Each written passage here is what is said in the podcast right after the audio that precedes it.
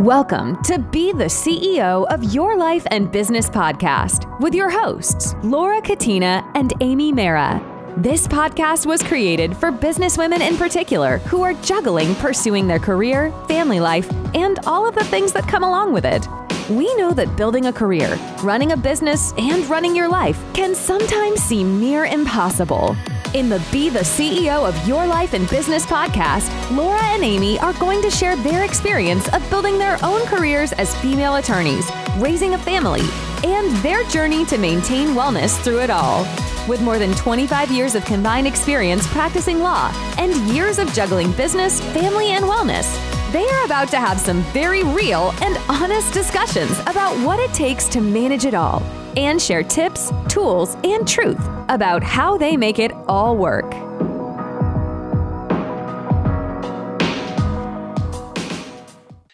Welcome back to Be the CEO of Your Life and Business podcast. This week, Amy and I want to talk to you about a topic that uh, we've touched on uh, throughout different episodes, but there's something that reminded me or or prompted this topic this morning, which was another podcast that I was listening to, which I will go into. But the topic is why you need good counsel. It's so important as a business owner, and not honestly, not even just a business owner, just in life, to have a good attorney yeah. that you can count on because there's always issues that are going to come up that you could benefit from having counsel for.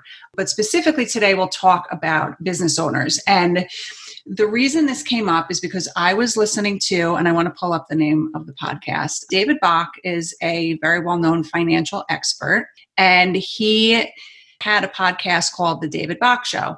And this episode was like, I think it's from 2019, but it was a, a Q&A episode about a book that he wrote called The Latte Factor also a very good book and I highly recommend it. But at the end of the episode, he was being interviewed by somebody. So the person asked him if you could give, like, I think he said, like, if you could give like two tips to your sons, he has two children, what would they be? And I was expecting like financial tips or something having to do with money because he's a financial expert. Mm-hmm. And his number one tip was have a good lawyer and I almost fell out of my chair. I was like, whoa, wait a minute. Because um, it was so not what I was expecting, although I totally agree with him. But his number one tip was have a good lawyer. And it was because very early on in his career, he was working for Morgan Stanley. And he had written, you know, his own book. He's written many books, but it was an intellectual property issue, a licensing issue. And he entered into a contract and didn't understand what it meant because he he didn't have a lawyer who I can't remember if he didn't have a lawyer or the lawyer didn't explain it to him well, but his point was you need a good lawyer. In any event, he entered into this contract, didn't understand what it meant. At the end of a year, thought that he was getting all of his uh, intellectual property back, and it turned out that that whoever he contracted with got everything mm-hmm. after the year, and he lost everything. And he said it was one of the worst lessons or best lessons however you look at however you want to look at it that he learned. But he said you know the number one thing he would advise his children is that it's so important to have a good lawyer to represent you and be by your side to protect your interests. And it really and it's so you know and he said you know people think lawyers are so expensive and they don't want to hire them. They don't want to spend the money. They think they can just wing it on their own. And sometimes you just can't. And, you know, everybody hates lawyers until they need one. Right. right.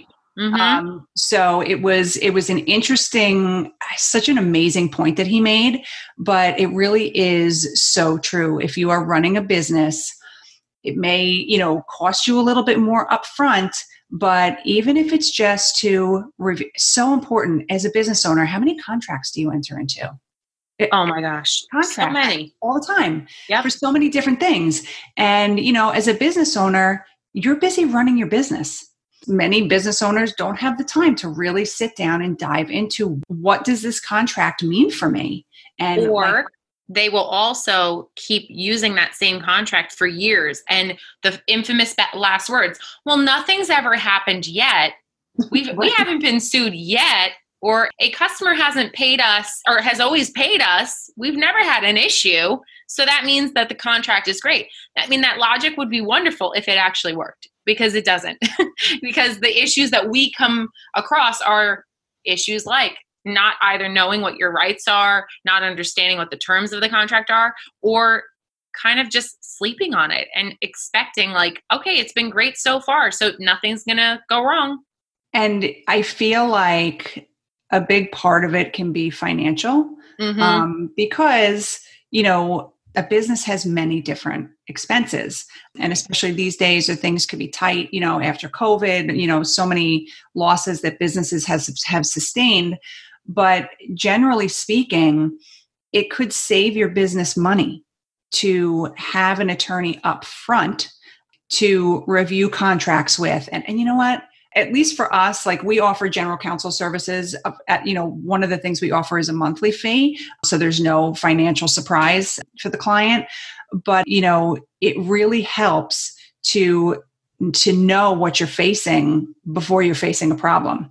Right. because the attorney can help you issue spot right or look at a contract i've had clients send me contracts before say can you take a quick i think it's fine can you take a quick look at this i just want to you know have your eyes on it and I look at it and I say, well, do you understand what this means, this means, this means, and what the consequences will be for you if this happens?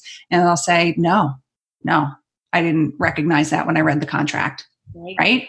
Yeah, absolutely. Or you have the clients that come to you with an issue and they're ready to like run into court about it and you say well wait a second. Have you taken a look at the contract? Have you taken a look to see whether or not that person's actually in default that you're not just wasting money starting a lawsuit when technically you're not it's not ripe to sue yet. You're not at that point yet. You know and one of the most recent examples I can have, this isn't even business related. This is just a personal individual that came to me that asked me to review a document when they were leaving their employer. And they asked me to review the documents because they there was something about a non-compete or non-solicitation provision and i asked the person i said well where's a copy of the non-solicitation and non- non-compete agreement and they go oh, i don't know if i even have one and i'm like well the employer's relying upon one and it's dated this date so it has to be sometime around then and it ended up being that the date was actually wrong it was a date from like 10 years before this client of mine actually was hired. So the document itself was wrong. They were about to sign it. They didn't have a copy of the non compete. So they were going to sign something without even reviewing those. And, you know, that's an instance where, as an individual, it's important to reach out to an attorney because we're looking at it from a perspective that you might not be looking at it from. You might just say, Oh, of course, I'm leaving my employer. These are the forms. I have to fill them out before I can leave. Otherwise, I can't leave, or whatever it is, or I don't get my last paycheck. But when you have an attorney that's trained to issue spot, like Laura said, to deal with these kinds of issues or we've seen them routinely over and over and over again, we know what to look for and we can help look for those issues. And I think too, because we've represented, you know, multiple businesses and we're so familiar, especially uh, with the non-compete and non-solicitation yeah. aspect, it's a good point that you bring up. And it's not even, you know, necessarily relevant for a business owner um, in this context, but I cannot even tell you the number of people that have contacted me over the last year or so asking me to review a severance agreement or some type of agreement like that, like you just said, like they're leaving their employer. And most recently, I've had a couple from Amazon and Google, you know, huge, huge companies with, you know, well drafted severance agreements. And you know, I had to make sure that they understood what that meant for right. them. Because right. sometimes people will sign an agreement like this not understanding what the terms are, especially in terms of the non compete and the non solicitation. And then they leave, they sign this agreement, they leave, they don't understand what they're waiving, they don't understand what the agreement means. And then they leave, and then they get a, a letter, you know, right. explaining that they violated the terms of their non-compete. And they're like what do you mean? Because right. they didn't understand it in the first place. You know and if you're not familiar with these agreements like amy and i read them all the time. Yeah. so we could write them in our sleep. We could explain them in our sleep. Like we understand what they mean. But for somebody who doesn't deal with this issue on a frequent basis you know it's not sometimes they're not easy to understand. So it's so important to have somebody that you can go to on these issues to explain them to you and which leads us into amy if you want to talk about the lawsuit versus non-lawsuit aspect of this yeah. When Laura and I were talking about this topic and about presenting it for the podcast, one thing that popped into my head is the idea, and I know I've said this on previous podcasts before, but attorneys are not just sitting there ready to like file a lawsuit at the drop of a hat. That's not the only role that we serve. At least for Laura and I, that's not the kind of attorney that we are unless it's actually absolutely necessary to move forward with a lawsuit. And there are certainly circumstances where that is the case. But as an attorney, we also pride ourselves in being strategic counselors with our clients. And from the aspect of pre litigation, where you're starting out a business, let's say, and you're preparing your contract templates, which we've talked about before, and you need to know what terms you should include in your contract and which ones are going to protect your business's interests the best. That's something that you can do that you can work with a good attorney in order to prepare those documents well in advance of any aspect or any point where there's actually an issue. But then when there is an issue that arises, there's the question of whether or not a lawsuit is appropriate whether or not the contract provides for it. I have one example that I can give, something that's happened recently is I had been working with a client who had contracted with a contractor to perform some work at their house. And what ended up happening is that the contractor was taking their time but not necessarily in breach of the contract to the extent that there were no damages yet to my client. And so while my client was um, insisting on the fact that they're, you know, uh, we need to go and bring them to court and we need to like sue. I'm ready to go. And it gets very emotionally driven. It's get it gets very charged in that sense. And i had to step in to help them really evaluate the situation. Is that the best option? Is it the best option to go running and filing a lawsuit? Are you at a point where you can try and negotiate with the contractor. You can try and push them in another way in order to get them to perform. So there's other ways of looking at these things and and interpreting the contracts that you have and also just speaking with an attorney that's experienced. You know we we've dealt with these issues so frequently and they happen over and over and over again right? I mean this is like how we're trained in law school. We have to read hypotheticals and we have to read them until our eyes are bugging out. And it's the same stuff over and over again. And we have to issue spot. Where are the issues? Where where's the resolution? Where is this heading?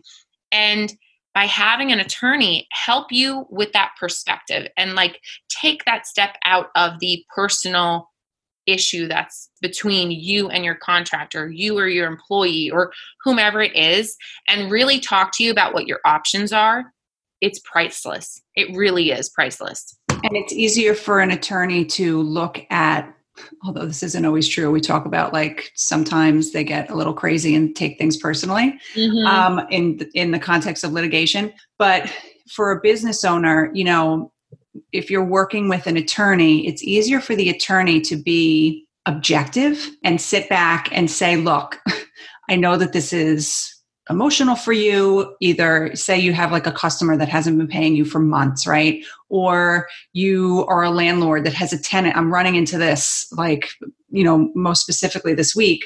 Right. You, I have a client that owns a ton of properties and COVID has killed them with their tenants and people just won't get out and so, but there are certain moratoriums in place, stays in place. It's very hard to evict somebody right now. And I have to right. say to them, like, I know this is so emotional for you. And when the time comes, there are steps that we will be able to take. But you have to, you have to just sit back for the moment, evaluate the situation objectively. For me, I have to explain, like you said, what their options are and just try to be the level-headed person in the room looking at it objectively and but also understanding where the client is coming from um, if they're having an issue um, and just kind of guiding them to a place where they're comfortable with whatever you're recommending. And especially if it's somebody that you you know have a relationship with like how many i mean we have so many clients that we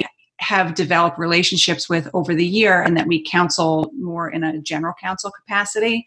So they come to us with you know a variety of different issues. And sometimes we have to say no you're wrong. Um, like this is not i know you are upset about this issue or you think x y and z but this is actually you know not correct. And have a discussion with them about it. But you know when we're in that type of situation, it's easier for us to issue spot, especially if we have a relationship with the attorney, with uh, the client. And we've had, you know, like I said, so many experiences like that. Clients that come to us. Most another one recently came to me. This this client's not paying me, and they explained to me the situation, and I said, you have to sit tight for a little bit. Not what they want to hear, right? and it's and it's not always going to be what they want to hear, right? Yeah. And on the flip side too, it's it's the business owners or the clients that we work with that are saying, you know, something just doesn't feel right. I feel like there's something is going to happen. This issue is going to come to a head with, you know, a corporation or B individual, whoever it is that you're dealing with, you have to trust your gut also. And at the same time, don't be afraid to reach out to an attorney to talk to them. Don't wait for the lawsuit to happen in order for you to finally be like, oh, time to hire an attorney. Because, and we've said this, Laura, you just said this on a recent podcast, you can't wait. Sometimes it's too late. And then now you're going to be stuck spending more money than you probably could have staved off if you had forecasted better or worked with the issues a little bit better. And it's important, you know, the idea too that you're working with a good attorney. A lot of people are like, well, how, how do I know if this is a good attorney? How do I know if this is a person that I want to actually work with for general counsel? Like Laura and I have said, these relationships that we have with some of our business clients have taken us quite some time to develop. And they've developed to the point where our clients feel really comfortable in calling us up about issues from A to Z um, and talking about everything in between. But some of the markers of a great attorney are attorneys that are willing to speak to you and willing to explain things to you. One of my favorite phrases or quotes ever from Dave Ramsey is find a professional to work with that has the heart of a teacher. And Ooh, I love that. Isn't it isn't it so true though? Yeah. And I think both of us really try to lead with this and we serve our clients this way. If if I'm not explaining something to my client well enough for them to understand it, I'm not doing my job. And this position that I have, me being an attorney, it's there's a reason that I'm in this position and not everybody else can do my job because I've gone through the training. I have the years of experience. I'm building, you know, the relationships. I'm going through the issues and when you come to me, my job is to inform you from my perspective as your attorney. And if I can't teach it to you to the point where you can walk out of my office understanding it and feeling comfortable with it that I haven't done a good enough job. And we have to come back again. And I never, ever am insulted by clients asking me to reiterate something, make me under make them understand something. I would rather them be 100% comfortable with the information and understanding it than just saying yes to me just because they don't want to offend me or hurt my feelings. And I will say to people, to clients, you know, if I explain something, I'll say, does that make sense? Because if, if I'm not explaining it well, or if you're not understanding what I'm saying, then, you know, please tell me because I would rather that, you know, I have to find a different way to explain it and go over it 15 times than you not understand it and then something goes wrong and that doesn't matter what we're it could be in the context of a lawsuit it could be in the context of an employment agreement I just had a, a client who who runs a tutoring business that I've prepared some employment agreements for him, and I prepared the contract. I got on the phone with him and I said, we went through the provisions and I said, you know, does this all make sense? Do you understand what all these things mean? I want to make sure that you're comfortable with it and that you understand what the terms are because it's so important. What's the point of having a lawyer if they're going to explain something to you and the way they explain it, you're not understanding it, and then you don't know what you're agreeing to. Right. So, you know, at the end of the day, going back to what David Bach said, our number one tip for business owners, if we do say so ourselves, would be to make sure you have good counsel because it could save you time, energy, and money in the long run. And in the end, we, I mean, we have such great clients with, you know, that we have such great relationships with. And mm. it just makes business and life better, right? Oh, 100%. I love practicing law when I get along with the clients that I'm working with, and I feel like I'm serving them well, and they they feel the same. Definitely. Uh, so we hope these tips were helpful for you today, and we look forward to speaking with you on the next episode. So much for listening to the Be the CEO of Your Life and Business podcast. If you have not already done so, be sure to leave us a rating and review so that we can reach even more businesswomen just like you. We will see you again next Monday for a brand new episode.